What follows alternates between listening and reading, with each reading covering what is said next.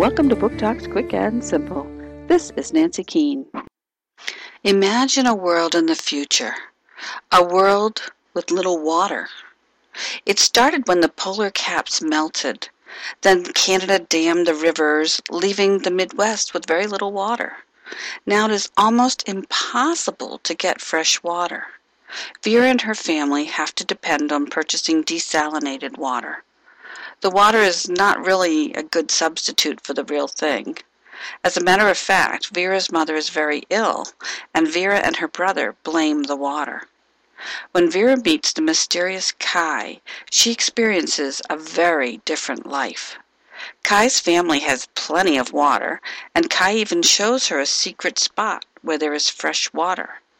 But when Kai is kidnapped, Vera and her brother face dangers they never could imagine. Water Wars by Cameron Stracher, Sourcebooks Fire, 2011.